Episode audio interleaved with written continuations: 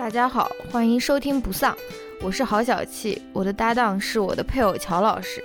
不丧是一档严肃活泼、含情脉脉的夫妻聊天节目，男主播思维迟缓，女主播百无禁忌，黄腔不断。我们读书观影，谈论流行文化，也关心社会和政治，拒绝自我审查，呼唤不同背景下人与人的同情和理解。欢迎你在通勤、做家务、洗澡等碎片时间。在各大泛用型播客平台收听节目，也希望你能在苹果 iTunes 上为我们留下好评。批评意见，请千万不要劳烦告诉我们。Hello，大家好，欢迎来到新一期不丧的唉第二次录制。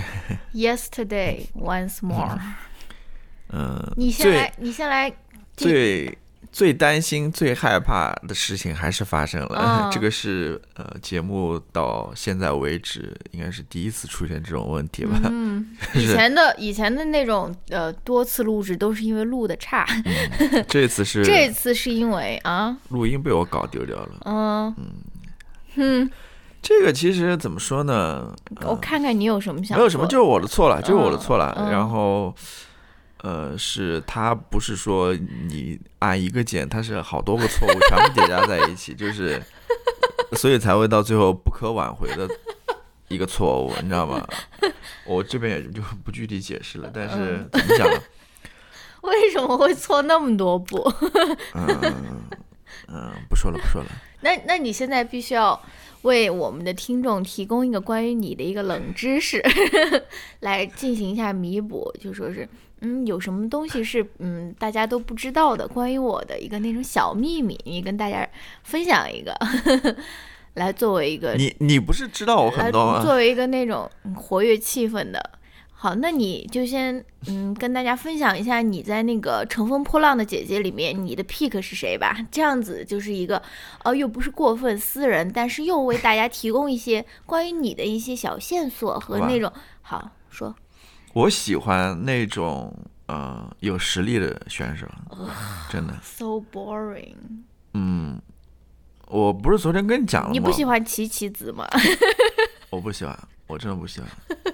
嗯、真的不喜欢。啊、我说了嘛，我喜欢还是有实力的那个。然后其实我没看多少啦，但是嗯，我昨天不说了吗？我会选张含韵的嘛。啊嗯，我觉得她挺有实力的。啊！这你你就是说你有实力不是不是唯一的，那阿朵也很有实力，对不对？你为什么不 pick 阿朵？就是有实力，但是还要长相那种甜美、Yeah 可爱。你你这个就是在过度解释了。你你让我选阿朵，我也可以，我也可以选阿朵。哦，或者你让我选那个同在阿朵一组的那个，除了宁静之外，叫袁袁咏仪还是叫不是袁袁咏琳。袁咏琳？我、哦我选她也可以，她也是很有哦实力的一个。就是我不喜欢但是，你最终选择了张含韵。嗯我只是这么想到了。我觉得张含韵，哎，我不知道了。我我我是希望就是 在这边认真的分析起来了，好吧？好，好，已经说的太多了。嗯呃，我们那个对，先介绍一下我们下一期要聊读书会的书。嗯我们上一期读书会是《巨浪下的小学》，嗯由英国记者理查德·劳埃德·帕里写的。嗯，所以感兴趣的还可以有时间呃读，因为这本书其实挺好读的，它嗯算是一个纪实文学的内容。嗯呃，挺好读的。嗯，做他他是一个记者嘛，所以写的也都是非常呃好读的那种。嗯，即便是英文版，我也觉得用词非常的频繁也也。也也挺好读的。嗯，又一遍。其实我我我关于这个呃，昨天这个录音不嗯小心被我删掉的这个事情啊，嗯我还有一个想说的，就是关于关于播客的录制啊，其嗯实挺有意思的。虽然我当下就是意识到，哦，这个录音好像没办法再挽回了，好像被我彻底给删掉了。我当时是有点沮丧的，我觉得说啊，好像一个多小时的录制就这样白费了。但是我后来想了一想，嗯其实应该是给了我一次重新发挥的一个机会。就是可能一方面是挺乐观啊。对，一方面是我上一次啊，对，上回 上回的录音里面可能有一些呃发挥的不是好的地方，或者说的嗯不是特别清楚的地方，嗯等于说你做了一次演练嘛，一次排练嘛。但另外一方面，我又觉得说，其实每一次录音，它就如果说把录音看作是一场表演的话啊，嗯其实每次录音都是有即兴的成分在里面的。嗯，嗯，我不知道你怎么对啊，那上一次的即兴就这样子就白白的，就是那种对消失了呀。对，就那就看我们这一次能不能 有会擦出怎样的火花来，是不是？不同的火花，老老人擦出新的火花。老人，就是嗯嗯你应该说老 couple，老 old 搭 couple 档，，old couple 什么擦出叫老人？old couple 擦出新的火花，对，老搭档擦擦新花。但是，呃，为什么这个不是我们的播客的名字呢？老搭档擦新花是吧？可以，可以，是的，挺好的一个播客名字，你们要用可以拿去用。嗯，烦死了！今天是一个沉重的英英文名都想好了，叫 Old Couple Chemistry。嗯，好，该笑的我们先在前面笑完了。嗯嗯嗯，当然，我还有就是不担心的另外一个原因是什么呢？因为呃，这次节目的录制，其实我这个大纲列的还是挺详细的。然后哦，第一次录制的时候，我大部分还是按照这大纲在走的，嗯所以我大纲在的话，我也没有那么担心，因为它不是完全即兴的，嗯嗯，它里面有大纲的重要性。对大部分都是固定的嘛，有那种即兴的在里面。嗯，好吧。嗯，已经说了这么多了，那我们就来聊一下，说一下今天这个话题吧。嗯我们到底想要聊什么？嗯哎，我还说，我还有一个小小的反思，在你在你聊今天的话题之前，就是昨天你不是把这个录音给丢了吗？嗯然后不是无法挽回了吗？嗯，但是我就在这边反思，我就说我不能跟乔老师在那边说说，你看一看你，对吧？就是丢了啊，你看看。而我就是 做出那种积极的那种姿态，我说啊，哎呀，在最差也就是啊，重新录一次嘛。啊，这这个这方面的表现好像没有被你那种看在眼里的感觉，你就是可能我一直都没有是这样子表现得太优秀了不是，不是，因为我觉得这种没有办法弥补的这种错误，你就没有必要再去多讲。但是我现在还在讲，没有。我昨天是意识到了这一点，就是挺意外的，就是哎，也什么叫也不是说也不是说挺意外的吧，就是嗯还是有一点暖心的，就是你没有嗯你没有立刻就说啊怎么回事儿啊？就是为什么怎么呃？当然这个也可以聊到我们今天的这个话题，因为我从小长到大，我经历过很多时刻，就是犯了错误以后，就是要接受批评的，尽管这个错误是无法挽回的。我记得我就当下我就在那边想说，你现在跟我说这些有什么用呢？而且又不是说是我还可以去回去重新把这个事情再做一遍。对，而且而且说这个教育也是没有任何教育意义的，对的，就是除了就是让你产生心理压力以对外，让你产生这种压力、这种恐惧之外，嗯。对对家长或者对全国这种恐惧之外，其实没有任何意义的，因为这个小孩子他本身就已经很自责，或者说，比如说我们在在做错事情之后，对，我们自己已经在那边自责自己或者在教育自己了，嗯。没必要外面再再有一个人再来说你一下。这个时候需要的不是说双重打击，可能你稍微安慰他一下，哇，对。这个事情会更好。再说多大点事儿嘛，对吧？就是，嗯，好吧，那可能大家也听出来了一点，这个转场，呃，听出来一点吧。就我们这一期要聊什么？我们这一期是呃，根据一个事件嘛，嗯最近发生的一个事件，我们想聊一聊，呃，围绕这个事件的一些事，就是六月四号。常州嗯金坛区河滨小学、嗯呃郁可欣小朋友嘛，妙可欣、郁可唯是《乘风破浪姐姐》里面的一位选手，不好意思，不好意思，不好意思，郁可欣是我我？记名字特别糟糕，我记名字特别糟糕。呃，妙可欣小朋友，然后他 哎，这个狗怎么过来了？他跳楼了，是吧？嗯他跳楼了。嗯，我当时在写这个提纲的时候，我写的是跳楼自杀，嗯，但是后来我就把自杀两个字给去掉了，为什么？因为虽然我们大家都知道，就是他应该是跳楼自杀的，嗯。但是现在没有调查结果，我说算了吧，就跳楼吧，因为跳楼它是一个嗯。呃哦。是一个事实嘛，但是他哎，其实哦，我不知道，这是我的一些非常奇怪的一些想法。嗯嗯。然后我们就想围绕这个事件呢来谈一谈吧，就是谈一谈我们的看法、嗯。我们的一些经历和嗯。我们的一些感想吧。嗯。那其实我想说，这个事情发生之后，嗯。我其实心态上是有一个变化的，就对于这个事件的一个看法，嗯。也就是所谓的一个心路历程的，是有个嗯。心路历程的。嗯。我一开始的时候就跟呃其他很多这种悲剧性事件一样，嗯。我是不太愿意去了解这个事件的，嗯。我是不想去看这些新闻，我也不知不想去看这些细节，嗯。因为一方面是我不知道从哪个渠道去看，嗯。另外一方面更重要的是，呃，看了又怎样呢？嗯。很多时候看了之后，你在我看来，你又不能去做一些什么，嗯。你顶多是去关注一下，嗯。然后下一回这个事情还是会发生。嗯。然后你如果正如你所说，你是不仅是需要花出时间精力，你还要花出很多这种情感上的精力嗯去、去消化、嗯去理解这件事情。嗯关键是到头来还是很无力的那种感觉。所以这些年我也我对于这些事情我就不怎么去关注，嗯我我是有点逃避的这种这种态度啊。嗯嗯，但后来你说我们要聊一聊这个事情，那我就去看一看这些资料了，对吧？嗯嗯。然后在看的过程当中呢，我这个心态其实发生了改变，哦。当然是有一些外部因素了，就是有一些东西在影响着我了。嗯。这个我放到最后去讲，就是说我这个心态是为什么会发生改变的，嗯。以及它发生了怎样的改变，嗯。以及这些外部因素都是什么。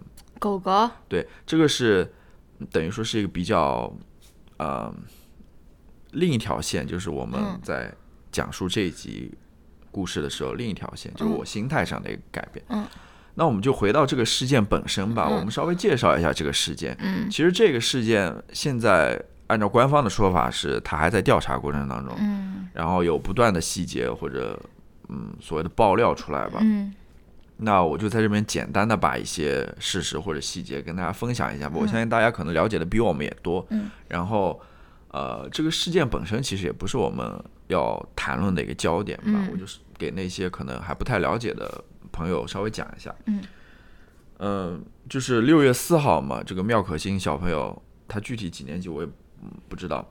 他上完语文课之后，嗯然后他就从学校那个教学楼的栏杆上面翻了下去，然后就嗯跳下去了。嗯然后呢，后来就出现了什么事情呢？后来就网上就出现了妙可欣小朋友之前写的一篇作文，嗯对吧？被传到了网上，然后作文上面呢就被呃各种各样的红笔字就在里面圈圈画画、勾勾涂涂的嗯非常多。嗯，其中有一个引引起很大争议的就是说，他的语文老师也是他班主任叫袁登美，嗯在上面打了一个评语，说是要传递正能量。啊然后他这篇文章写的是什么呢？是一个三打白骨精的一个读后感。然后他在这个读后感里面写到，就是说，意思就是说，社会上有很多人可能呃并不是表面看上去去是嗯。呃很很和善、很嗯。和蔼的，但是背背地里或者内心其实又是很阴险、很黑暗、很狡诈的那种。嗯。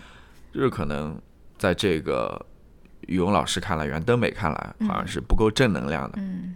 那么这个是一个大家争议的一个点，一嗯个细节，就是说什么是正能量，嗯。以及呃到底是怎么一回事。这个嗯。其实呃梁文道老师在他八分的节目里面，嗯最近的一期节目里面也谈到了这个问题。嗯，哎，说到八分啊，啊就是那期节目里面不是讲到说正能量这个词最开始是怎么出现的吗？啊不是有一本日本的一本那种伪科学的那种书，叫《水知道答案》吗？啊哇，我家有那本书，啊！我记得非常清楚，这这书当时。这书当时的确挺火的，我也记我也知道这个名字，就是啊、对我当时就觉得那图很好看，它还有那种水分子的那种图啊或者什么，哇，没有想到这个是正能量这这个词的这种奠基之书哦，这种非常糟糕的一本对一，本书，是的。嗯然后关于这个事件呢，后来又有官方爆出来说，嗯妙可欣他这篇文章可能还存在抄袭的嫌疑，就好像，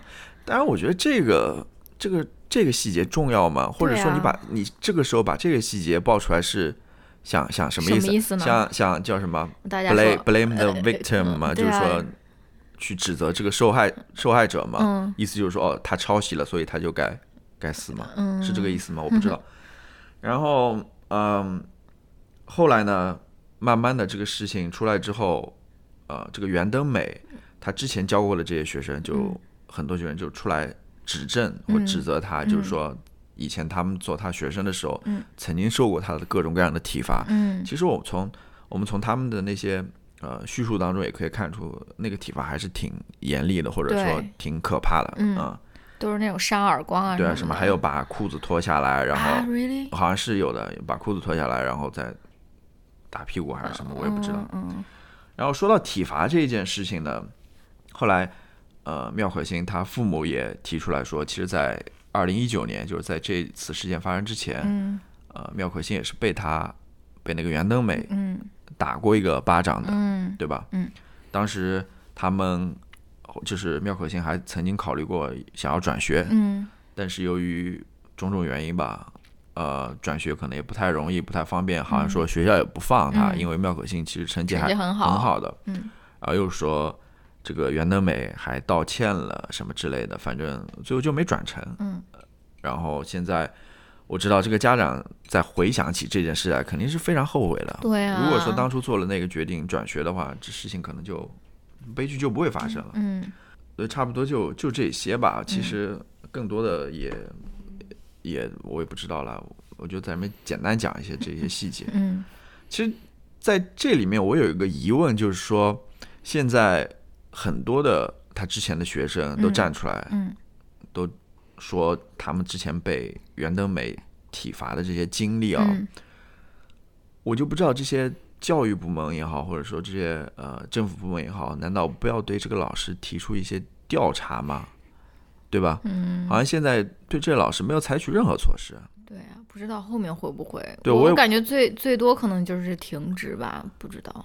嗯当然，这个案件本身也是很难去，对吧？嗯因为这里面有很多细节你是没办法进行调查的，嗯或者，呃，它里面不是说嘛，好像在呃妙可欣在跳楼之前，嗯其实是跟两个学生交谈过的，对说在从那个监控录像上是可以看出的。对。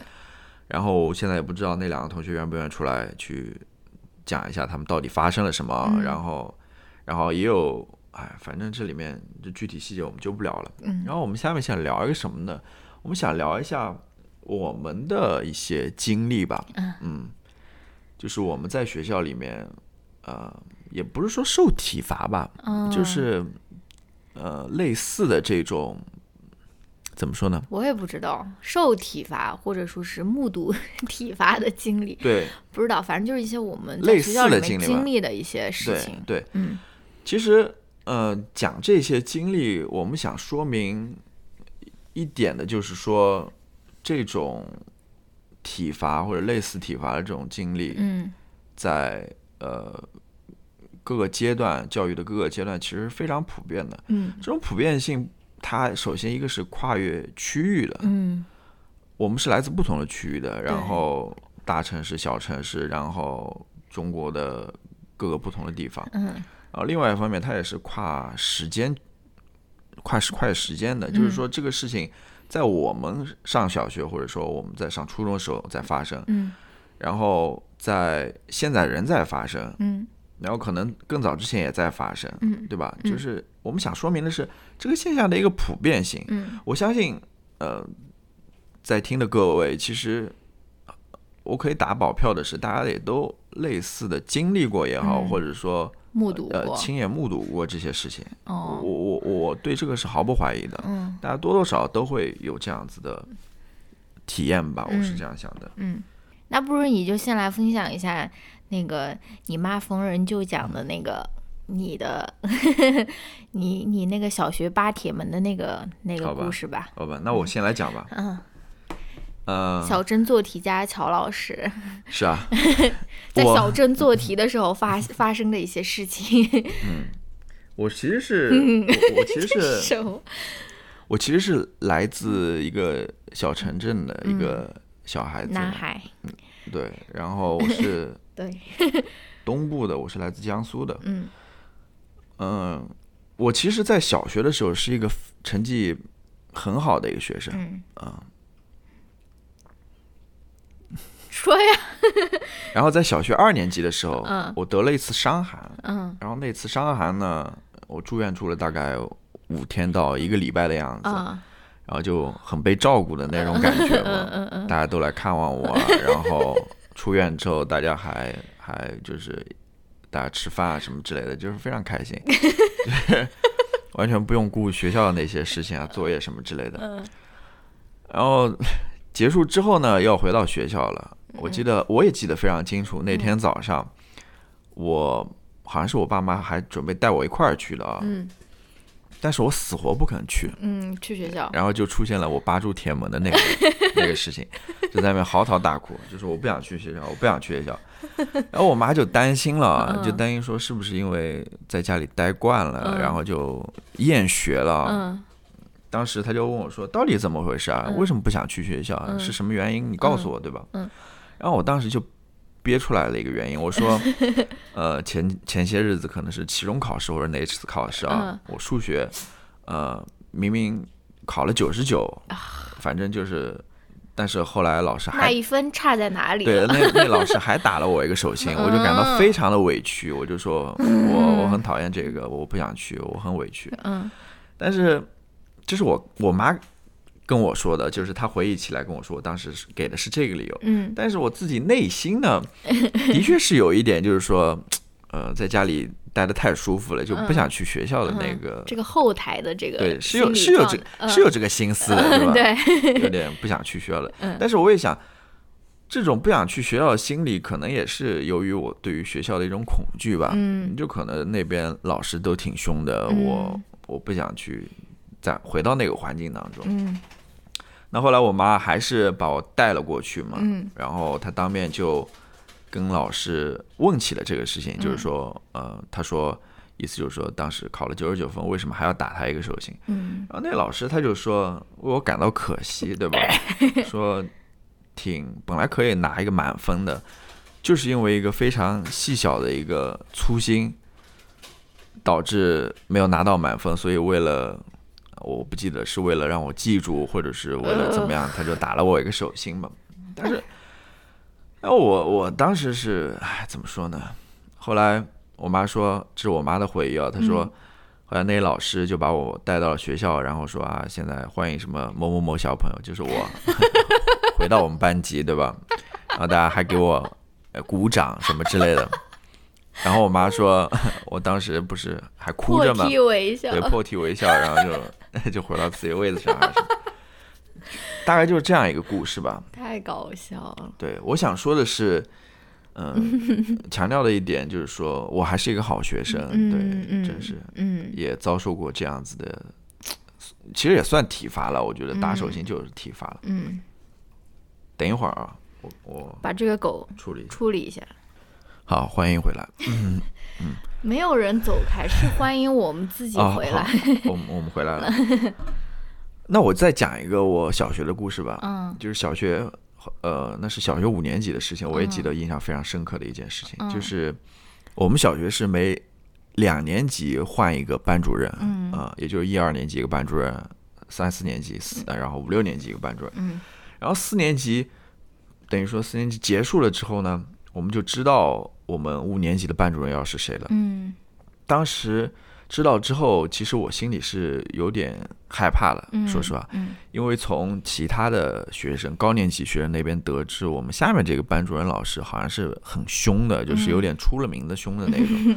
我当时就非常害怕，我其实非常怕这种凶的老师，因为 因为怎么讲，就是小孩子或者小学生都有点怕老师吧，嗯呃，就怕他的那种权威，对吧？嗯怕他，但是你你又想讨好他的那种感觉啊，是吧？嗯那知道之后呢，我就一直在担心这个事情。但是呢，那个老师当时他好像是在休产假，他刚生了一个小孩。嗯呃，他后来是另外一个老师，其实是他父亲嗯过来带我们这一届或者嗯带我们这个班的。嗯他父亲呢，呃，我对他印象最深的一一件事情就是他有一次教我们作文课，嗯就是让我们去描绘那种呃花园里的，嗯 就让我描描描绘那个学校里的花园嘛，哦里面有树啊、花草啊、嗯什么动物啊、什么之类的。嗯我当时非常深刻的是什么呢？就是他让我们走出教室，去那个花园里去进行观察。哦我觉得是非常好的。嗯呃，很少有老师说啊，你去写一个什么故事或者写一个什么东西，嗯你要去，首先你要去观察这个东西，对吧？嗯这个在我当时觉得非常好，他让我们去闻那些花，去嗯看，然后去摸，去甚至去品尝啊什么之类的。嗯呃，这个老师教了我们一段时间之后呢，嗯那个老师他又休完产就回来了嘛。嗯回来之后还是挺担心的，但是后来上下来的感觉好像没有想象中的那么可怕啊，那么嗯严厉。来自一个第一名的一个 对我当时，感想我现在回想起来，可能来自老师的好帮手啊、班上成绩第一名的这位没有没有没有，我没有，我不是第一名了，我没有哦第一名了，不至于。我现在回想起来，可能是有几个原因吧。首先，呃，我还是一个好学生，嗯然后可能好学生受他处罚的还是很少的，嗯对吧？我是一个非常本分的一个学生，嗯对。然后另外一个原因呢，就是，呃，我当时想的，我新来，我我当时竟然会会有这种想法啊、嗯我说会不会是因为这个老师他当妈妈了，对吧？嗯，他可能有那种母爱爱，对吧？嗯可能对我们这些学生有一些一丝的怜悯，对一丝的恻隐之心啊。嗯我当时竟然会有这种想法，嗯这可见我对于这个老师的这种 害怕或者担心程度是怎样子的啊。反正，嗯、我现在想起来，可能这个老师还是挺严的，因为他对于其他一些所谓呃不是那么听话、嗯成绩不是那么好的、比较调皮的学生，我觉得嗯还是挺凶的。嗯因为我记得一件事情，我昨天也跟你讲过，嗯 就是我跟我们班上另外一个同学，嗯周末的时候去给这个老师找那种教鞭，你知道吗？啊就感觉是那种，非常糟糕，呃、真的是那种帮凶的那种感觉。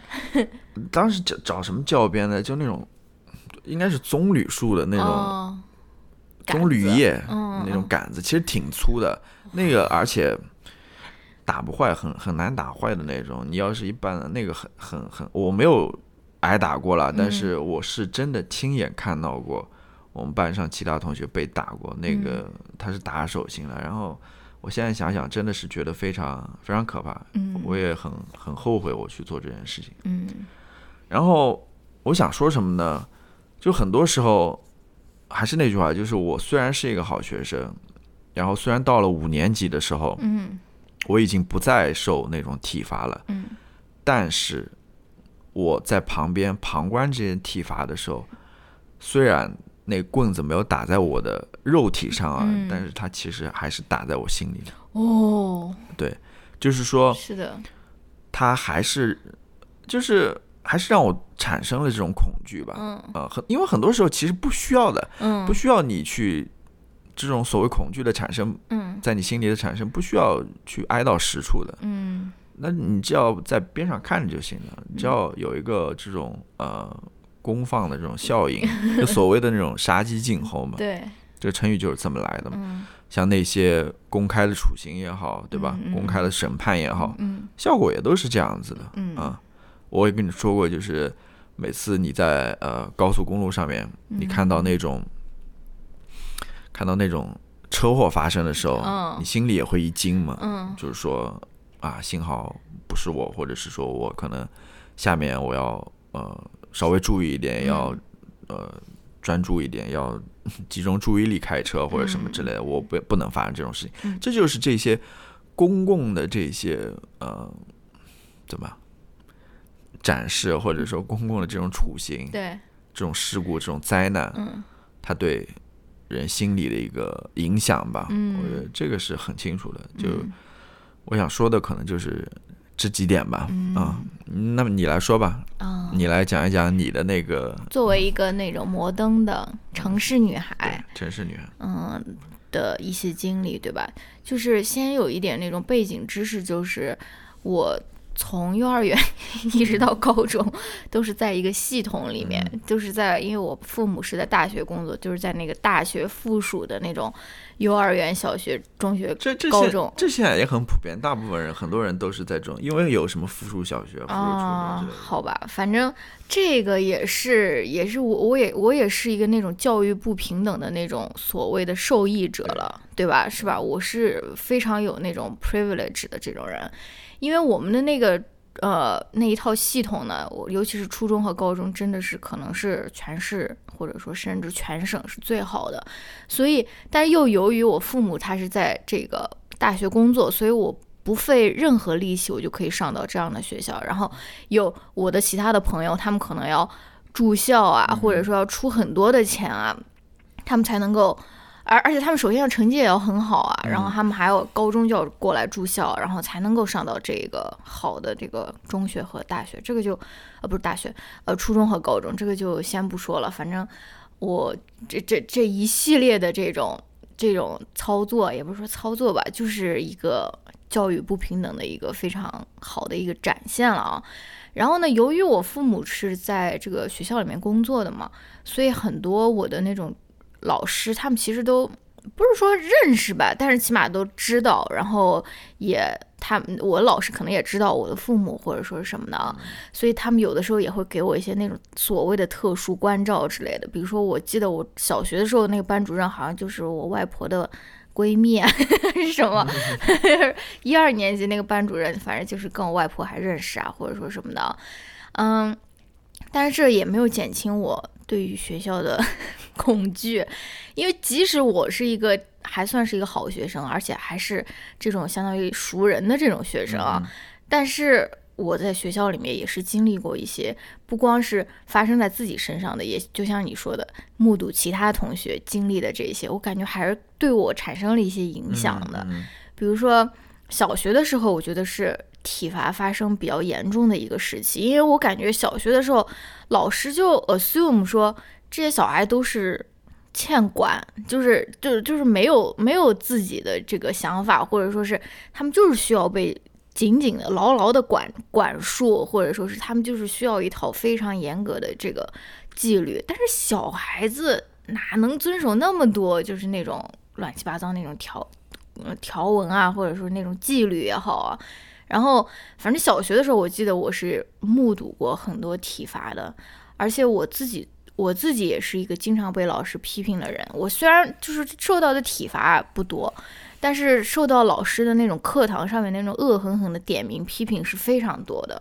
然后有一些就是因为，比如说我上课的时候吃零食啊，或者说什么，自己以为藏得很好啊，但老师在讲台上面其实都是可以看到的，他就会。严厉的点出你，或者说，然后或者说是，呃，跟同桌讲话，对吧？老师就是严厉的批评我，所以我就记得我当时还有一个那种记事本，我就是决定，如果我三天没有被老师在课堂上点名的话，我就觉得我是做的很好的，做的很优秀的。哦，小学的时候还有一个恐惧来源，我以前也问过你，我不知道你有没有，就是试卷家长签字。呃，这个这个有有一点，你可能学习太好了。我跟你讲，我小学的时候奥数是考零分的那种人，我这这恐惧太大了。我觉得你怎么说，跟你爸回家说，爸，我奥数考了零分，就是哎，这个恐惧真的是就是这种超前的学习啊。虽然我上小学已经是很久之前的，你小学时候有没有奥数班之类的？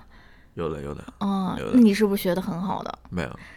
没有，就是小学这个事情，哎，奥数就不讲了。我我是我是参加过奥数，但是从来没有拿过任何奖。啊，拿奖我就不说了，我就希望考一点分数。那那那，对这个真的是这个家长签字，我觉得这个是。对我来说有非常大的阴影。我以前也试图模仿过那种家长的签字，那种签名。然后，尤其是我，我模仿我外公的签名，因为我外公的签名非常简单，他就两个字。然后你也知道我外公叫啥吧？然后他的那个签名非常简单，我现在还记得怎么写。然后我就经常模仿他的签名，就没事就练的那种。但我还记得有一次，就是模仿了以后就被老师给看出来了，老师就在那边说：“这个签名是不是你自己签的？” 我就很尴尬，你知道吗？就是，哎呀，就真的当时的那个奥数和那个卷子，但但最后 end up 我的那个卷子是改错了，我应该是有四十分，对吧？就是因为我们为了防止作弊。同桌要做 A、B 卷的，然后就把我的那个卷子放到另外一个，比如说我是 A 卷，他放到 B 卷了，所以我就是零分。你看，但最后我其实是有四十分的。你看这里面有多少这种对呀，提防这种小孩子的心思在里面啊！就是，这你怎么这些老师都是怎么去看的？感觉防贼一样的那种，每个小孩都是一个罪犯一样的那种。犯罪嫌疑人那样都要去出这种 A B 卷，我天！现在想起来，我们以前高中的时候，那个做那种课堂的那种测验，还要中间放一个书包的，你们放不放？或者拿两本那种大书那样子放在中间，就是筑筑起一个那种 隔墙的那种。哎，反正就是我我我现在插一句啊，就是你讲的这些事情，好像跟你昨天讲的好像还 多了新出来了一些东西。比如说你你模仿你外公签的那个，你昨天好像没讲到。那就是，然后 那就是新的火花呀，对，擦出来了吗？对对对。然后昨天好像讲到一个，我忘掉了，好像你今天也没提到。跳大绳吗？跳大绳可能是跳大绳。哦，跳大绳我还没讲，打算讲的。我的意思就是说。你这个故事素材好像挺多的，就是这种类似的，不像我好像讲来讲去好像就那两个故事。好吧，你继续。哎，我当时真的很苦，我跟你讲，这种这方面，我不是还跟你说过，我以前小学的时候就是那次奥数对我的打击。然后我最喜欢的一首歌曲是什么？什么？刘欢的《从头再来》。我真的，我真的在家里面听到那首歌，我会那种落泪的那种，我就告诉自己说，嗯。我要从头再来，我要，我就说这些就没有必要的压力，是不是？然后，然后我想说，你的这个心理反应就跟我当初，呃，知道我们下一任班主任是会是一个非常严厉的老师一样，就是你会看到小孩子的心思其实是非常敏感的，对，就是他其实内心都知道这些事情的，他其实不是说小孩子就跟猫猫狗狗一样，好像心里不会想事儿或者什么，就不是的，他就是。尤其是对于一些非常敏感的小孩子来说的话，嗯，他这些事情想的都是很多的，嗯，所以真的，如果说你还是以那种，呃，大家现在都知道，成年人和成年人之间都知道要要互相的，呃，要照顾对方的心理啊，或者是情绪啊，或者什么，对小孩，尤其是这么脆弱，这么一个。需要受到保护的这么一个小孩子来说，完全没有受到过这种呃社会化的影响的小孩来说的话，你还是以这种非常粗暴的语言、这种这种体罚，这是什么？真的是在摧残祖国的花朵，是不是？太太可怕了，好吧。对你继续来讲一讲你继续那种跳大绳的，我也在那个群里面跟大家分享过。就是以前我们学校是有那种传统，就是每年冬天要举行三跳运动会。当然不是全班同学都参加了，但是因因为可能是四年级的时候，你就必须要出一个那种大绳队，是那种男女混合的。五年级可能就要男的一队，女的一队，反正就这种不同的这种花样啊。然后我就记得我就被选入了那个大绳队，而且尤其是因为我们那队男女混合只有两个女生，其他的队都是有很多女生，很就是一半女生一半男生。我们班那个队呢，就是我感觉就是重任在肩的那种感觉啊，因为我如果不行，我就只只剩下另外一个女生了。然后那个时候我就心理压力特别大。其实我有的时候。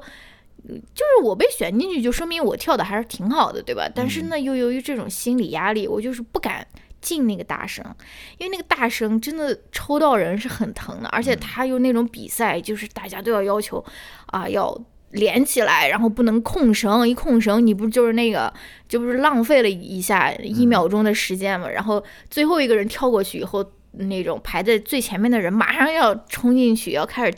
又又新的一轮啊，然后呢，我就记得我当时就是心理压力，就是来自于这个不敢进大声，而且尤是尤其是当时我那个班主任，每次因为我是最后一棒，他要在后面把我给推进去，你知道吗？就是你想多可怕，本来已经要跳大绳，他还要把我那样两个手那种推进去，以防我空了一个或者说什么，就当时真的是感觉晚上都睡不着觉的那种那种担心，你知道吗？就是好像也不也不是说是遭受了什么体罚，但是我就觉得当时我由于我我我没有这种成年人的这种反思能力啊，我觉得就是我经历的事情就真的是就是唯一的事情，唯一就是唯一重要的事情。所以说，你如果现在回过头来看，说哎，不就是一个跳大绳吗？以以我现在这种混不吝，或者说这种这种。老油条的这种心态来看，说那大不了就不跳了嘛，你就撂挑子，你就我不跳了，你就让那个女生跳，或者说你再选人，对吧？但当时你就觉得说啊，什么集体的荣誉啊，班级的那种红旗啊什么的，真的就是非常大的一件事情，对不对？说到你说到这个体育运动啊，我又有点新的火花出来了，就是呃，擦出来了，新的火花出来了，就是说，其实我是认为。在上学的时候去搞这些体育活动，或者说体育精神是非常有用的，是非常有益的。嗯，但是前提是什么？就是这些，尤其是团体活动，或者说这种体育活动，它是对于一个人呃的品质的培养，我觉得是非常有益的。嗯，但是前提是什么？前提就是说，你想，比如说大家参加一项体育活动，然后失败了之后，嗯。对吧？如果说大家能够互相鼓舞、互相鼓励，然后边上的教练、老师也能够去鼓舞你、鼓励你，其实它是非常好的一个人生的一个体验。对，人生经验，因为你在未来的呃，因为其实比赛的时候，很多时候都是输嘛。对，你如何能在输了之后能够继续站起来？对吧？继续去比赛，然后去努力，去提高你自己，然后参加下一次比赛，然后那种呃。再再跌倒了爬，就是这种跌倒再爬起来这种这种精神吧。如果你能在这种体育赛事当中培养起来，其实对你人生未来的发展是非常有好处的。但是论文被拒稿以后再重新投出。但是，但是我我想说的是，也不仅仅是体育赛事了。其实你比如说在学习当中的一些挫败、一些失败，但是问题就是说，你在经历在学校里经历这些失败之后，有人会去鼓励你吗？嗯。不要说鼓励你了，甚至连理解你的都不会有了，都会去指责你，对吧？会会去说，就跟你我们在这个节目最最最开始说到那样子，就是首首先上来就是反问你、批评你、对责备你，怎么会出现这种事情？而不是说去鼓励你，因为其实失败真的是人生常态，对稀稀松平常的事情。嗯，你你真的要学会去如何去。呃，接纳失败，但是我想说的是，呃，至少我们的教育当中，好像在这一块是很欠缺的，呃，更多的是受到体罚，或者说，也不是说失失败了。如果再讲广一点，可能就是说你犯了错之后，嗯嗯，对吧？嗯嗯嗯，你你你，旁人对你，或者说是怎样一个态度，其实是都非常 negative，非常负面、负向的，对，以至于。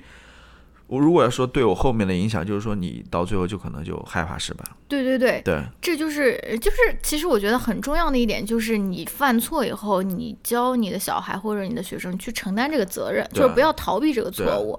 这个你又可以想到那个马加爵的那个案子，他刚开始他只是撞了人，那个人没有死，对，他为什么又上去把他那个那个人补了几刀，把他给把他给捅死了呢？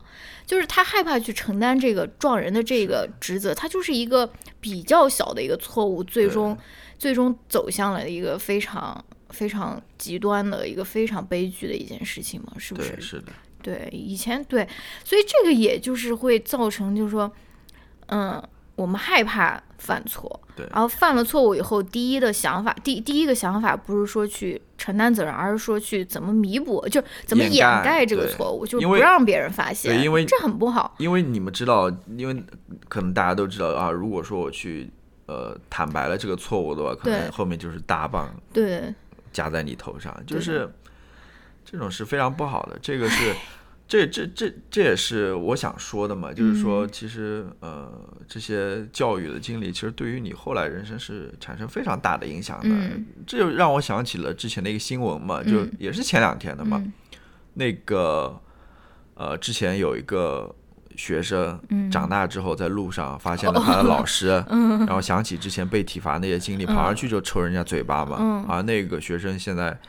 哎，应该是今天出呃，还是出出狱了才出狱？对，出狱了嘛，对对吧？嗯，想想那个是多少年前，是二十年前的事情了。对对，他都已经结婚了，可能已经生孩子了，嗯他还会做这样子的噩梦，嗯他脑袋里这个东西还是迟迟不能抹去。你想，对于一个人的影响是多大的？嗯，真的是，啊、你这些还有什么要分享吗？我又想到一件事你说情，但是跟这个没有特别大的关系，说说。就是因为你昨天也说了，说是你是一个想的比较多、心思比较敏感的一个人，我感觉我也是啊。但是呢，我记得好像六年级的时候，呃，暑假还是什么时候，我就去我一个朋友家住，我就去他家住，然后呢，我就发现他是一个特别简单和快乐的一个人，嗯就是他是一个就是什么事情也不多想，然后他他特别爱吃，就是特别爱吃东西，然后我就记得他每天就是做那种什么微波炉做的那种。呃，鸡蛋，然后浇酱油啊，他每天吃三个，然后他就很很开心的那种啊。我记得我当时哇，以一个那种六年级的小朋友那种心态，我就想说，哎呀，好想跟这个女孩子交换人生啊！就是她虽然我们没有我没有我的那种怎么说，可能是更细腻、更深刻的那种想法哦，但是我感觉他每天都过的是那种非常快乐，就是那种很他很很容易就会变得就是只要吃一个鸡蛋 就 就会变得很很开心的那种感觉啊，是不是？对小孩子心思还是很多的，嗯很很丰富的，而且可能真的比有些大人想的都要多，真的嗯是。然后我之前讲的是小感觉我妈也是这种人，只要出去玩到了就开很开心。是啊，不知道我妈会不会收听？但但是你不是说，就是我也发现了，嗯就是你在这方面其实跟 跟你妈还是有点像的，啊，就是就是要玩到嘛。嗯，是的，就是但是我的玩的标准跟她不一样，我是那种心灵层面。你是可能是你是心有力而心有力而心有余而力不足，。对吧？对，可能你在呃，但是我的玩，体能上我的玩，我的玩不一定是那种要出门的那种，就是要玩到。OK，好吧，不说这个。不说了。刚刚说的是我小学的，我想把，也不是说我初中和高中就没有啊，嗯其实还是没有，当然没有那种体罚了，嗯但是这种对于学校或者说对于这个老师的这种恐惧，其实一直在的，嗯一直维持下去。尤其是，呃，我想说，我不是小镇做题家的一个原因就是什么呢？因为 我上到初中和上到高中，这个成绩就不是说学校前茅的了啊啊，其实很一般的成绩，嗯真的。所以当时可能心里在成绩这上面还有一点自卑，你知道吗？哦所以就是这种，这种这种就是自卑感也好，或者说这种恐惧感也好，就是如影随形的 那一种。嗯，当时的相貌也不是特别的突出，初中是巨哎瘦，初中是奥数小天才那种 那种巨瘦，高中就后来我我妈过去就给我伙食太好了。胖了。嗯，呃，我想说的是什么呢？我想到你那高中的毕业照太搞笑了，这次会放在那 show notes 里面吗？初中的时候，其实呃，我我有两个班主任，也都是女老师，嗯。其中一个班主任我还是印象挺深的，嗯她还是挺凶的，虽然她不会打人吧，我觉得我印象当中好像她不会打人，嗯但是她会在班会上，比如说这一些对所有学生的这种呃 批评啊，还是挺、挺凶的，挺严厉的，我记得。嗯然后第二个老师呢，可能是因为我成绩还可以，我还当上了团支书，好像是。嗯然后至少我感觉他对我还挺好的，反正是。然后到了高中呢，我昨天也讲了，嗯就是我们是一个男班主任，是一个数学老师。嗯他虽然话不多啊，嗯然后更不会打人了，对吧？但是他的那种，就这老师对老师的那种淫威也好，那种那种权威也好，嗯。还是有的。嗯。他就像一个老大哥一样，Big Brother is watching 我。我就是他每次，我不知道大家肯定也有类似的这种这种经历，或者说，因为我在网上也看到过，就是老师会偷偷的在呃后边的那个教室后边的窗户看看班级里都在发生什么啊，嗯。或者偷偷的在那个呃门门门开放，就是反正就类似这种在背后监视你的那种感觉。他是会做这种事情的，嗯然后也是让我不寒而栗的那种感觉。嗯很多时候大家都有类似的经历吧。然后我昨天说，他有的时候早上早读之前也会很早的来到班级教室，然后就杵在前门口，然后就看着班里大家都在干的一些事情，比如收作业的收作业、打扫卫生打扫卫生、嗯。吃早饭吃早饭、嗯。早读的早读，反正就是就就处在那边，他也不说任何话。嗯啊，然后就是看，比如说呃时间到了有没有学生迟到或者什么，嗯。他也不会说，嗯，他就看那边，嗯，他就跟一个呃 监控一样，就就，但是他站在那边，就是让你感到恐惧啊，嗯。尤其是比如说 我想抄作业的时候，我不知道大家早上，比如说 应该有吧，你比如说早读。比如说是昨天晚上的作业，好像有什么不会做的，嗯或者说有什么来不及做的，嗯你想，哎，明天早上去抄一抄大家，对吧？然后交上去。但是你妈老师杵在那边，你还敢抄吗？你又不敢抄了，对吧？嗯反正就是，呃，虽然说后来长大了一点之后，上到初中、高中，嗯，没有这种体罚了吧？嗯其实我一直都没有，但是这种恐惧是一直萦绕在我的心头的。嗯所以我想说嘛，我想问一个问题，就是说，之前也谈论过了，就是这些学校的教育或者我们在学校的这些经历，嗯对我们个人产生了怎样的影响嘛？嗯，比如说前面讲的，就是可能就不愿意去面对这些失败，或者嗯害怕失败，嗯对吧？？嗯等等这些，我还想讲一个，就是关于这个恐惧的，嗯就是这种恐惧，呃，一直萦绕在心头的一个体现是什么？你比如说像像那个自我审查这件事情，嗯。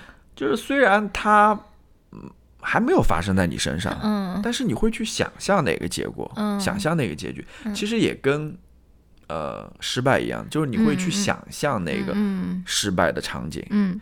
这个就感觉是一种啊，我不知道心理学上有没有类似的这种理论或者是是什么之类的啊，有可能跟那个巴甫洛夫的那个狗 条件反射是不是一样的？哦就是我我就是很多时候你在写什么东西的时候，你脑袋里不自觉就会想说，哎，我写的这些东西能发表出去吗？嗯或者说会审查吗？嗯或者说我这个言论是不是有点过激了？再比如说我做这播客的时候，嗯我这个话有说得过吗？嗯会不会招来一些人，对吧？嗯，审查也好，或者说监视也好，或者说嗯。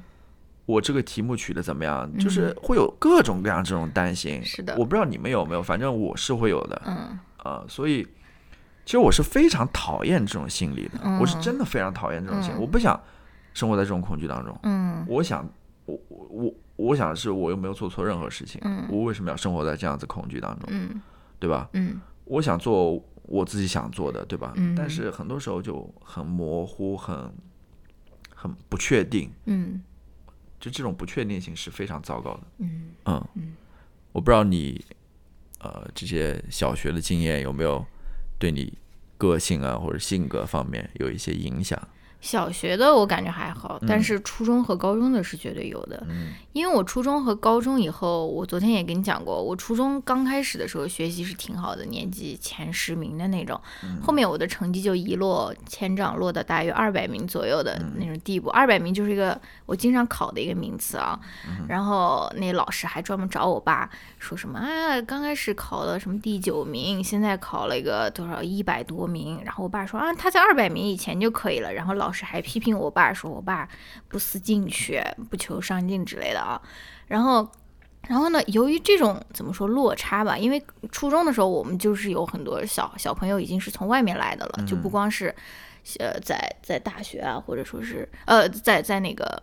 家属家属院里面的那些小朋友了，就是已经有很非常厉害的那些人来到我们初中了，就是甚至我们那个体系里面，有些人为了上那个我们的高中，嗯他父母会把他从幼儿园就送到我们那个幼儿园去，然后小学、初中一路上过来哦，反正就是竞争就开始变得激烈起来，然后我的成绩也就是越来越不好了嘛。然后呢，与此同时呢，我又跟你说，我妈又认识我那个班主任，嗯我那个班主任呢又是一个数学老师，是我妈精心为我挑选的嘛。嗯就说因为我数学不好，所以他给我挑一个数学老师当班主任，还让他任命我为数学课代表嘛，希望以此来激励我的这个数学成绩啊。我这数学没有说很很糟啦，我高考数学还考了一百三十分呢，对不对？一百五，一百五，out 嗯 of 一百五还可以的吧，对吧？然后反正，但是这个这个这个也也又造成了另外一层的压力，对吧？就是，但是呢，由于这种呃，就是退步太大了，嗯然后我初中的时候我就脸皮越来越厚的那种感觉，我就不再是那种嗯小绵羊的那种感觉了。老师批评我，或者说是，甚至有一次我记得我跟我那个物理老师吵架，是因为他跟我跟我一块儿回家的那个女孩在他办公室被他训话，然后嗯我就在外面听嘛。哎呦，他就不仅讲到了什么物理，不仅讲到成绩，还讲到什么国家大事、什么领导人，就是我觉得你不要再讲了，已经七点钟了，对不对？我要回去，我要等他一块儿回去了。然后我就受不了了，我就进去为他那种打抱不平啊，我就进去跟他吵了一架。然后吵完以后，我就拉着我那朋友就回家了嘛。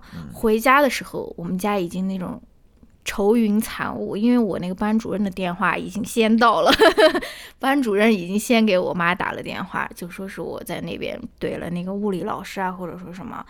哎呀，反正那那我想问一下，嗯，你爸妈的反应是什么？回家那肯定是批评呀。而且我爸妈他也是那种，哎，就是就是他们很会营造这种气氛的。他们有的时候，比如说是早上的时候接到了我班主任的告状电话，他们中午会先给我外婆打一个电话，说晚上回家你就等着吧。然后呢，这个我本来还可以拥有一个快乐的下午，对不对？但是这个下午呢就过不好了，就是我总是在想说。完了，这个回家以后等待我的会是什么？是不是肯定又是一个不太好的一个结局嘛？但是呢，也就造成了我就是现在的这种性格。我是一个比较怎么说刚烈的人，不是也不是刚烈，刚烈这个词用的也不对。刚烈感觉什么？烈这个就是感觉是上刑场的那呃种秋瑾的就是，就是感觉 会，比如说是呃受受到了性侵以后会以死相 拼的那种，我是不会的，呃，我是会拉着拉着别人一起死的那种，我是绝对是会拉着那些人一起死的。然后反正就也是造成了我这种性格，就是我我妈现在也知道我的这种性格，就是我是一个用她的话来说是一个很有主意的人，但是这个有主意呢，也不一定都是褒义词，对不对？有主意这个事情，在中国的语境下面，很多时候就是一种叛逆或者是一种乖戾的那种感觉，就是她知道尤其是对女孩子，是的，是吧？对吧？就是你如果是一个有主意的人，一听你就不是一个那种好媳妇的人选，或者说是你就是不是那种很乖、听话很顺从，不是林志颖老婆的那种感觉啊，就是对吧？反正他就是这个，可能也是由于家庭和学校的教育造成的。就是比如说一件事情，我是会去做的，但是如果别人告诉我你要去做，我可能就我我就说那我不做了，我我我就不做了，我就很讨厌别人告诉我要做什么事情，即使这件事情很小，比如说，嗯、你要不要去上个厕所，我就会觉得。我上不上厕所我自己不知道吗？为什么要你要告诉我？就是，这就是对，很多时候可能还真的就是人家好心提啊对吗你就是这种对我就是这种有这种应激的反应，对 PTS 那个。对吧？反正就是，对，对我当时，嗯嗯，你说完了吗？嗯，说完了吧？我刚刚为什么要问你说，就是你那个老师，嗯呃，不是在你回家之前就已经通报你父母了吗？啊然后我想问一下，呃就是 你父母不是你父母了，应该应该这么说，应该是 岳父岳母。我这样问的原因是什么呢？嗯就是想呃，呃叫什么？顺出下面这个点嗯是什么呢？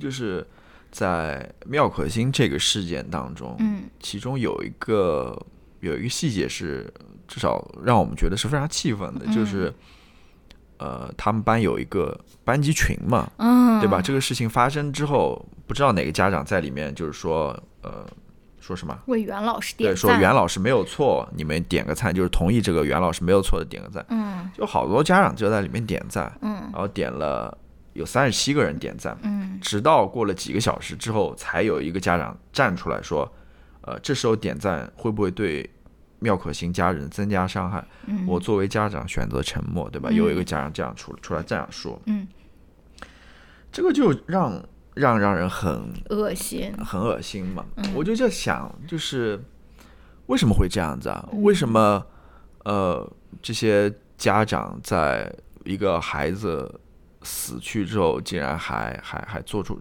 不要点赞嘛？你你嗯即使说这个袁老师没有做错任何事情，嗯，你也不要就是这个对，不要在那边点赞嘛，这个嗯是什么嘛，对吧？嗯我在想，我就在想为什么会这样子。昨天我们也聊到这个话题了，嗯呃我当时的一个反应就是说，其实很多时候在体罚或者是惩罚小孩子这件事情上面，嗯家长和学校或者家长和老师其实是站在一条战线上面，对的，是吧？嗯。这个也不仅仅是说只发生在学校这个区域里面，其实在嗯家庭里面，这种体罚的例子也是很常见的。嗯。我们在新闻上面也经常能看到吧，嗯。可能大家都会说的好听一点啊，为了一个共同的目标，就是让这个小孩子能考上一个好的大学。嗯。你看这种说法都是这样子，能将来嗯好上好的大学，或者是有一个好的未来，他不会说关注一下、哦，这个小孩子的身对身心健康是怎样的，他他当下是怎样的，嗯。他内心感受是怎样子，他不会去说这，对。都会说哦，都是为了小孩好，为了小孩好什么呢？嗯。都就是为了小孩能够上一个大学吗？嗯。或者这个是，我就觉得我当时就你刚刚讲那个故事的时候，我插这么一嘴的一个一个那个吧，嗯。嗯对你这样说，我又想起来，我昨天也分享过一个事情，就是我初中的那个老师，他其实不让我跟我的那个好朋友玩嘛。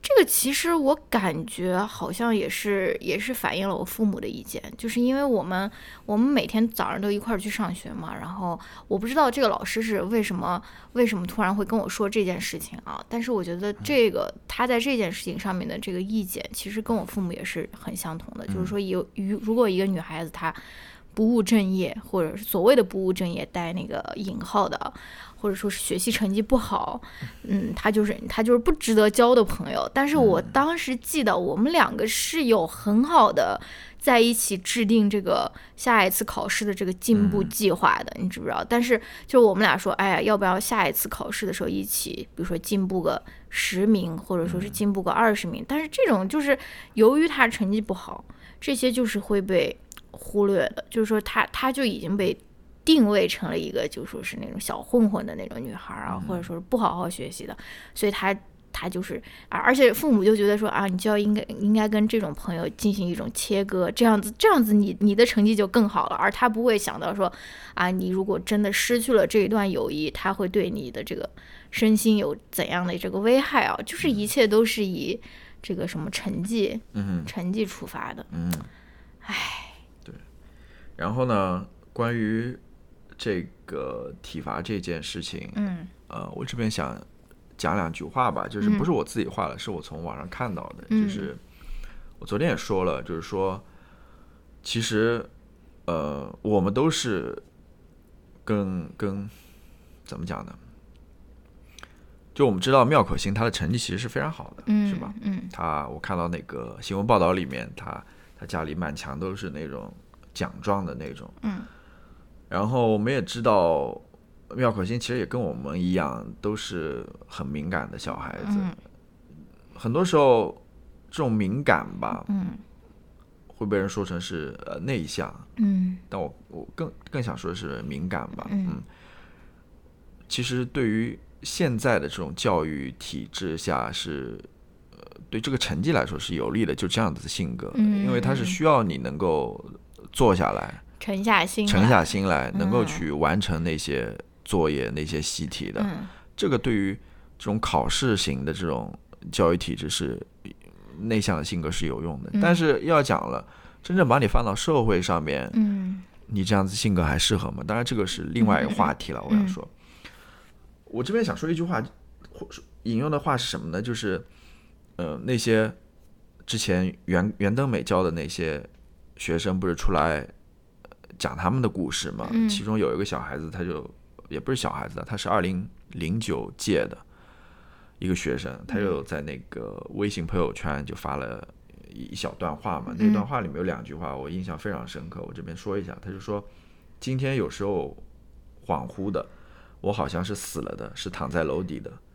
妙妙是坠亡的我，我是活着的妙妙，对吧？嗯其实我我看到这句话的时候，我也想，的确，真的是，呃，妙妙其实就是追亡的我，嗯。我是活着的妙妙，嗯。我们身上有很多相似之处，嗯只不过最后他选择了从栏杆上面一跃而下，对吧？嗯我没有选择，但是、嗯呃，其实我的有一部分东西也跟他一样，也已经死掉了，嗯，是不是？是的，我我我对这句话特别有感触，嗯所以我在这边想讲一下吧。嗯，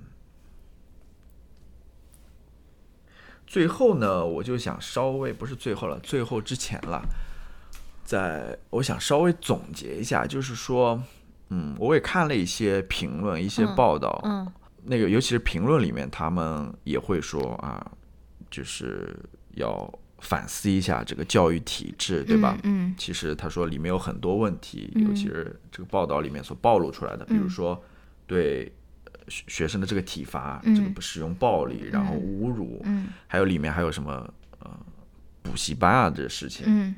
还有红包什么嗯。灰色地带，因为妙妙她的父母其实之前是给过袁登美红包的，嗯。可能是希望她照顾一下这个妙妙吧，嗯。然后他说，呃，那个评论里面就说，最不济也要多加留意一下嗯孩子们的心理状态嘛。嗯我看完这个时候，我就在想，呃，的确很多时候这些学校里出了事情之后，大家都会反思说啊，这个教育体制是不是有问题，是不是需要改革一下？当然了，大家都会这样反思的，我也没见任何人去做什么了，就是该怎样还是怎样，对吧？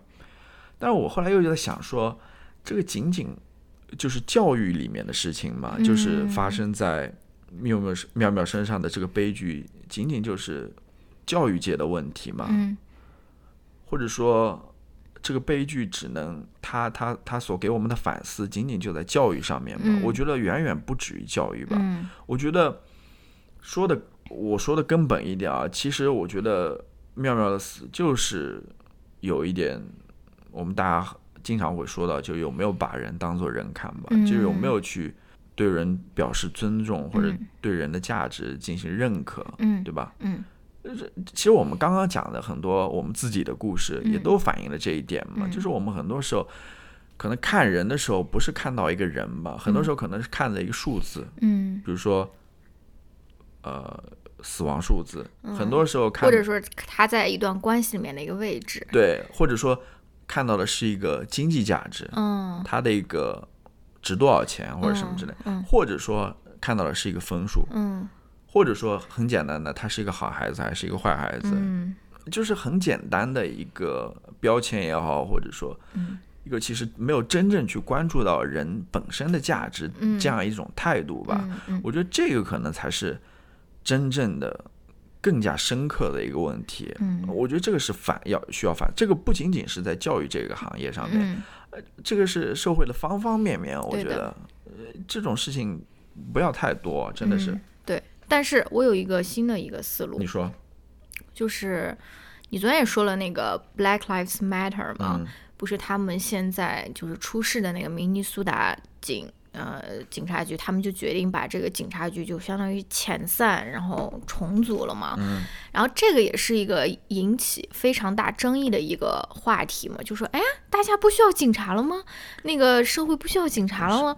对，其实不是这样子，对不对？其实我看那个 John Oliver 他那个，嗯，他那个。那个那个 Last Week Tonight 大概是上个礼拜的那个 episode，他就在讲说这到底是一个什么意思？其实是他把警察局的一些责任分散到其他的，比如说社会机构上面，因为现在警察局他所承担的责任太多了，他要 react，他要对太多的事情进行反应，比如说你有这个。呃，mental illness 就是他也要出警，或者说什么，他他他的这个责任太多了，他的这个事务可能也是太繁荣了。然后我就想到之前我看过一个那个，呃，所以 defund police 不是说是啊我们就不要 police 了，而是说是把他的这些很多的这些职责分散到，比如说是其他的社会机构上面去，对不对？或或者说他 defund 的就是我想让大家看一下，嗯。如果你感兴趣的话，你可以去，呃这网上数据是有的，嗯。你可以去了解一下美国这些大城市，尤其大城市啊，嗯。这些警察部门，他们每年所拿到的这个呃财政的预算是多少，是非常可怕的。你看那个柱状图，你看，比如说在教育这一块，在呃 public library 这一块，在其他的一些公共设施这一块，你会发现跟这个警察这个所拿到这个，public fund，对。就是那个相比的话，嗯是差距很大的。那个嗯警察是拿到很多钱的，嗯很多时候，比如说像这个 mental illness，又不是说把他们抓起来关到监牢里面就解决的，这不是一个解决办法。你很多时候是需要花更多的人力或者时间去做这些事情的。嗯这个他只是说把警察部门这这个钱挪到别的地方去，比如说嗯这个 public health 这方面，嗯对吧？？嗯，其实是重新去构建这个系统嗯，对，而不是像以前那样子去不断的只是修修修修补补或者内部的一个嗯整改，那是没有没有改变的，对没有办法。但是重新去想象另外一种可能性，嗯是一种呃根据呃经验、根据实验数据或者说根据调查来的嗯这这样子重新的一套治理的方式吧。嗯我觉得这个才是有意义的。就跟我们这边讲啊，每次都说反思教育系统，反思教育系统。我我先不问你到底采取哪些措施，很多时候可能就跟美国的这个警察系统一样的，它就是老旧的、失修的，嗯你你去修修补补没有用了。嗯我们就是要重新去思考这个问题，可能要连根拔起去。重新铸造这个系统，嗯这套体制，嗯这个可能才才会最后未未来解决办法。嗯不然的话，我还是说那那句话吧，就跟呃这个 Black Lives Matter 一样，如果你嗯。不去彻底改造这个系统的话，嗯。像呃 George Floyd 的这事情以后还会发生，嗯，就跟美国的这个呃枪击管理一样的，嗯。这个这个学校枪击案如果还是会发生以后，嗯。我在这边把这个话也说在这边，就是如果我们不真的去彻底改变这个系统的话，思考这个系统的话，嗯。妙妙这个悲剧或者惨剧，它还是会发生的。嗯。如果我们不去真正的对这些儿童进行保护或者关心的话，嗯。他妈的那个叫什么新城那种董事长那个案子还是会发生的。嗯。我这话就放在这边。对。我我还没有说完，啊、我是想跟你说，我之前看过一个那个纪录片，也是 Netflix 上面，你可以到时候放在 show notes 里面，叫《The Trial of Gabriel Fernandez》，就是他叫什么？嗯，Gabriel Fernandez 就是一个男孩，他被他的母亲和他继父施暴，最后致死。然后那个纪录片就分析了各各种各样的原因，就是说是很多很多社会链条，包括是呃的失灵，才导致了他的这个悲剧。然后其中有一条就是 social worker，就是 social worker，他其实是有一个那种职责，就是说他如果你是这个小男孩儿，他是被，因为他是之前是被他的叔叔和他叔叔的同性恋伴侣好像是 adopt，最后又回到了他母亲的这个手里，所以说他是呃 social worker 是有这种责任去就说 check，就说是 check on 嗯 Gabriel 的，就是说呃他应该去家访，他应该去呃。就是看一看他们家的这个环境是怎么样的，有没有那种食足够的食物、足够的水、足然有没有那种暴力的痕迹啊？然后呢，他最后就发现这个 social worker 他们没有很好的履行他们的职责，但是同时呢，他也发现说这些 social worker 太累了，啊，他们五个人可能要处理五百个小孩儿，嗯你知道吗？所以就是说他们这个肩上的担子太重了。嗯就是说，我就我就是想跟你说，就是有点像那个呃地方的 police 一样的，就是我们有没有这样的一个社会的一个系统，把他们把这些人，而且他们的工资是很低的，嗯他们很多就是凭借那种一腔热忱去做这件事情的啊。嗯有没有一个很好的一个系统去把这些分流出去？就是说，或者说是以怎样的一个方式？然后再回到妙妙的这个这个例子上面，我不是在为袁登美开脱啊，但是小学老师真的很累，是的，这个是我真的很，这个我想说的，是不是？因为而且你想一想那个家长群，我想我我我 imagine 一下，我自己作为一个家长，在一个家长群里，我可能都会心里呃，心理防线，我就会那种是的，是的，崩溃的，对因？为因为我姐姐就是一个小学老师，对吗？她就是她跟我抱怨过这个事情，真的虽然我听的不多了，但她嗯曾经给我抱怨过这个事情，就是小学这边的确是要替这些老师，不不仅是小学老师了，嗯，中学老师、高中老师都要说一句的，对。就是他们是真的是拿着可能是拿着非常微薄的工资去做着非常高尚的，嗯，然后又是非常繁重的一些工作，真的是你要想。呃，可能其他的一些副课老师还稍微好一点。嗯，如果你要是主课，对，你是主课老师，你又是班主任的话，嗯，最好的就是那种体育老师，课都被那种占走了，自己也不需要做什么。可。能可能还有另另外的零工啊，或者可以打的回去装装灯啊，或者 这个是我以前小学好像是有这么回事，就我们那边是灯具城嘛，就是工作不忙的时候，上午在那边上班，下午就回去装灯了。但是这个是不行的，啊、啊，我说到哪儿了？嗯，就是对，老师的这个这个问题也不仅是在中国了，其实美国也是了。对的，对的，呃，都说啊，小孩子教育很重要很重要，但是你给给予这些老师有多少呢？对呀、尤其是这个这个疫情出现了以后，不是那些家长体验了自己在家里面教育给给小孩教课教网课的那种，对他们就说这个老师应该给他们年薪五百万。对 对对，真的很累的确是很累啊尤其是教你刚刚也说教那种一二年级的小孩，哦真的是妈。幼儿园刚上，什么都不懂，真的，我知道的，就是很很难管理的，嗯。打引号的管理啊，嗯。就是很难去，很很很费心、很费力的。其实老师也是一个 emotion labor，要付出非常多的一个职业。是的，他每天要去处理这些事情，真的很、嗯。很那个的。嗯我想说，就是其实大家心里也都知道，你比如说你上高中的时候，嗯，你那些带班的班主任，你想想看，他从早陪你陪到晚，是的，是？吧？嗯，一早就来，然后小孩一般学对习都挺差，晚晚上上晚自 习才结束，嗯，真的是太累了。这边的确是要，但是这边又要反思的一点是什么呢？正如我刚刚所说的，也是我后面要说的，就是很多时候我们作为一个社会成员吧，嗯。或者说作为一个公民吧，我们是要要要要教育自己的，就是怎么成为一个好的社会一份子，嗯。怎么去成为一个好的公民。嗯。我们是要去了解这些，比如说教育行业或者老师的这些生存状况或者什么之类，嗯。你要去关注这些事情的，嗯。你要去主动的去找东西去了解、去去理解的。嗯。当然，呃，政府可能也有这个职责，他要把这些信息给公开出来啊。嗯。我想做，我想这边提的一点就是说，大家可以去尝试去看一看，比如说你所在的地区，嗯。你所在的区域，每年政府给教育部门的支出。支，出或者说预算是多少，嗯。你再看看说跟其他的那种社会的其他方面嗯。相比的话，这个教育支出是多的还是少的，占的比例是多少？嗯你可以去了解一下吧，嗯然后再做进一步的打算或者什么之类的。嗯反正，嗯，我在这边是的确是要替老师们要要说一说说一声的。嗯啊其实教育行业，我们这边也只是很简单的这么说了一下啦。嗯其实它里面有很多问题，呃我们也是不清楚的。嗯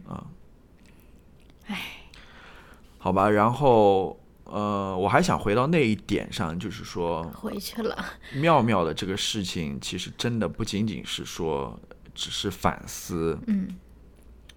这个体制或者教育体制问题就够了。嗯。我们我觉得还要反思更广一点的、嗯。更更深入一点的，嗯。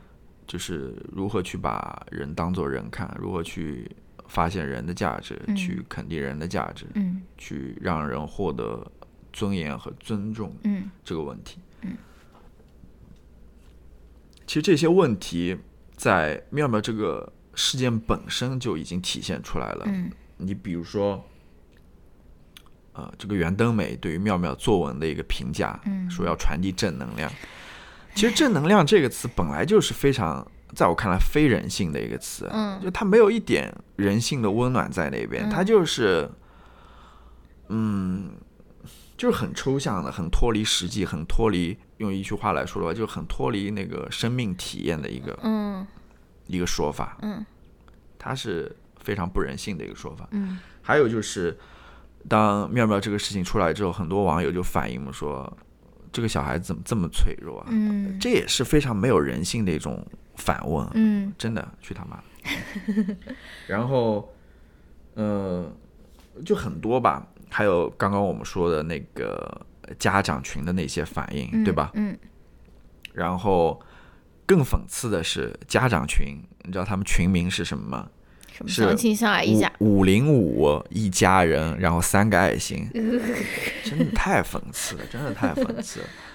嗯，好吧，我我觉得我们聊了很多了，然后嗯。也擦出了很多新的火花，是不是？嗯嗯嗯，那最后我们回到 呃这期节目最开始的时候，嗯。另外一条线就是我这个 我不觉得大家有 follow 到这个另外一条线。呃，我这边再提一下，嗯。因为我这个人心态发生了怎么怎样的转变，我这个嗯。心路历程是这样的，我对于这件事情的看法嗯。有有有什么样的变化？嗯。就是我最开始说的嘛，就是我对于妙妙这件事情一开始是非常消极、非常抵触的一个心态嘛，嗯就我不想去看，我是很逃避的这样子一种心态。我说嗯看了之后怎又能怎样呢？嗯还是那种很无力的感觉，就是对于很多这种社会新闻，可能现在都是这样一种态度。嗯，但是后来我看了几一些内容之后，我就觉得，嗯，不是这样子的。我觉得我也许可以做得更好。嗯我想说一下我看了哪些东西吧。嗯首先是我在微博上分享的一个，嗯。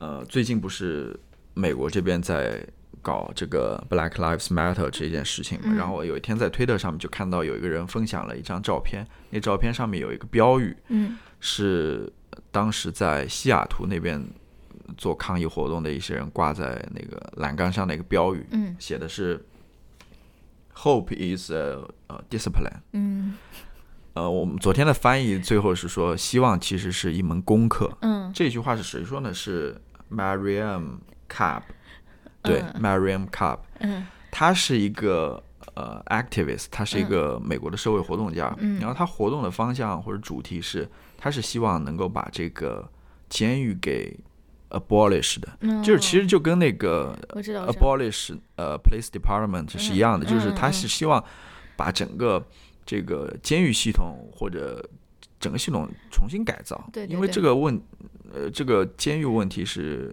呃也是很很复杂的一个问题，就是嗯也不是仅仅通过修修改改就能改改变的，嗯它是要重新彻底的进行嗯改变的这么一个套系统。嗯，而这句话是他说的。嗯，他这句话的具体意思是什么呢？其实就是说，很多时候我们说到希望的时候，好像就是一种美好的憧憬，一种愿望，嗯很多时候是一种乐观的情绪、乐观的态度，嗯。对吧？但是他说不是这样子的，其实，呃，希望更多的是一种行动，嗯。就是是要你每天去行动的，嗯。去为你所想象或者希望得到的那个愿景去嗯。付出、去努力的，嗯。去要做一些什么的，嗯。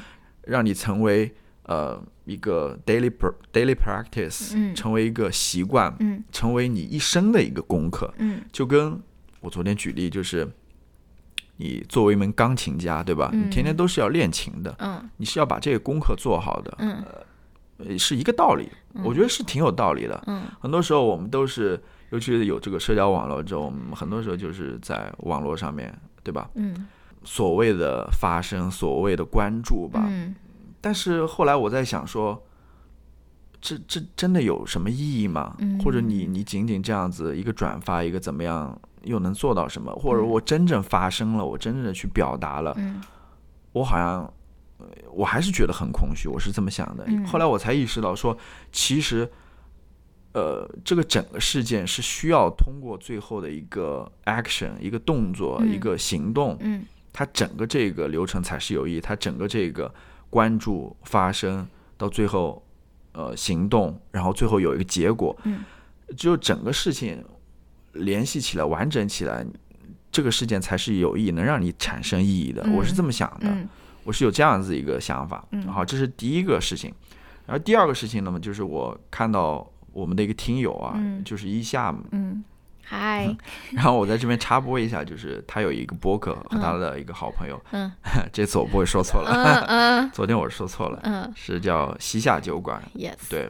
然后感兴趣的可以去关注一下，听一下，我觉得是很有想法的，嗯然后也是很好玩的一个电台。嗯然后他有一天就在呃微信的那个点了一个赞嘛，我看到他那篇文章，嗯。他那篇文章是什么？其实是一个年度报告，嗯。是北京的一个呃民间公益机构叫嗯。新公民计划，嗯。他们发起的一个关注流动儿童教育议题的哦一个、一个项目吧。嗯。昨天你问我流动儿童是什么，其实就是我说的，就是那些呃农民工他们到城市里来嗯。工作，然后呃一起跟着流动过来的那些儿童，嗯，其实是跟刚好是跟留守儿童是相反，相反，对，嗯。留守儿童是留在自己家乡的，嗯。流动儿童是跟他一块儿来到城市的，嗯。就他是对于他们这些人，呃，教育的一个关注吧。嗯。反正他们做了很多事情，他们是希望通过举办，比如说线下这种讲座啊，嗯。这种搞图书馆啊，他们甚至也会给呃人大提案提建议，就是他们、哦。他们做的。很多就大大小小的事情就做的挺全面的，我觉得，嗯。然后也是在不断的做的。他们是二零零七年这个公益组织其实就就成立了，然后嗯。我看到的是二零一九年的那个年度报告，上面嗯内容还挺丰富的，我会把那个链接放在下面，大家可以去看一下。嗯然后这篇文章给我一个启发是什么呢？嗯，呃，就是说还是有人在做这些事情的，就比如说关注这个儿童的健康成长这方面，嗯。是有人在做的，只不过是我没有关注到而已。嗯。说到这个，我又想起了另外一个呃类似的项目吧，只不嗯过它是一个人在做，或者一一小群人在做。嗯。就是我们也去参观过，嗯。其实他是我们呃大学学长的老婆，嗯。他在南京的郊区嗯。开了一个乐山书局，嗯。他其实有一点半公益的性质，因为他一方面在做家教辅导的内容，补习班的补习班对，嗯。那另外一方面，他也给呃村里的那些孩子吧提供了书园这么一个场所，嗯。让他们呃比如说放学之后可以过来看看看书啊。书或者什么之类的，嗯。其实是挺难得的，嗯。对于尤其对于一个小地方来说的话。对。他也一直坚持在那边做吧，就除了除了看书之外，他经常还会啊、带他们去城城里去参观博物馆什么，我也看到他们的这些照片。嗯。然后呃，他是在豆瓣上可能比较活跃吧，嗯。他的名字叫呃闲来撸猫不回家，我也会放在下面，然后感兴趣的也可以去看一下。嗯然后他们最近在做一个什么呢？最近在邀请就是社会上各行各业的人嗯去给他们的、呃学生去讲述他们每各行各业的具体的工作内容是什么。嗯他在那篇豆瓣的日记里面说，就是尤其是乡下这些小孩子，其实他们能获得关于呃专业啊、关于这个职业的这些信息，其实非常有限的。很多嗯时候他们在选择学校或者选专业、选择自己未来人生道路的时候，很容易就会出现偏差或者出错。嗯这个对于呃生活在非常富足家庭来说，可能还不是一个问题啊。嗯但是对于他们来说，可能就是一个非常重的一个打击。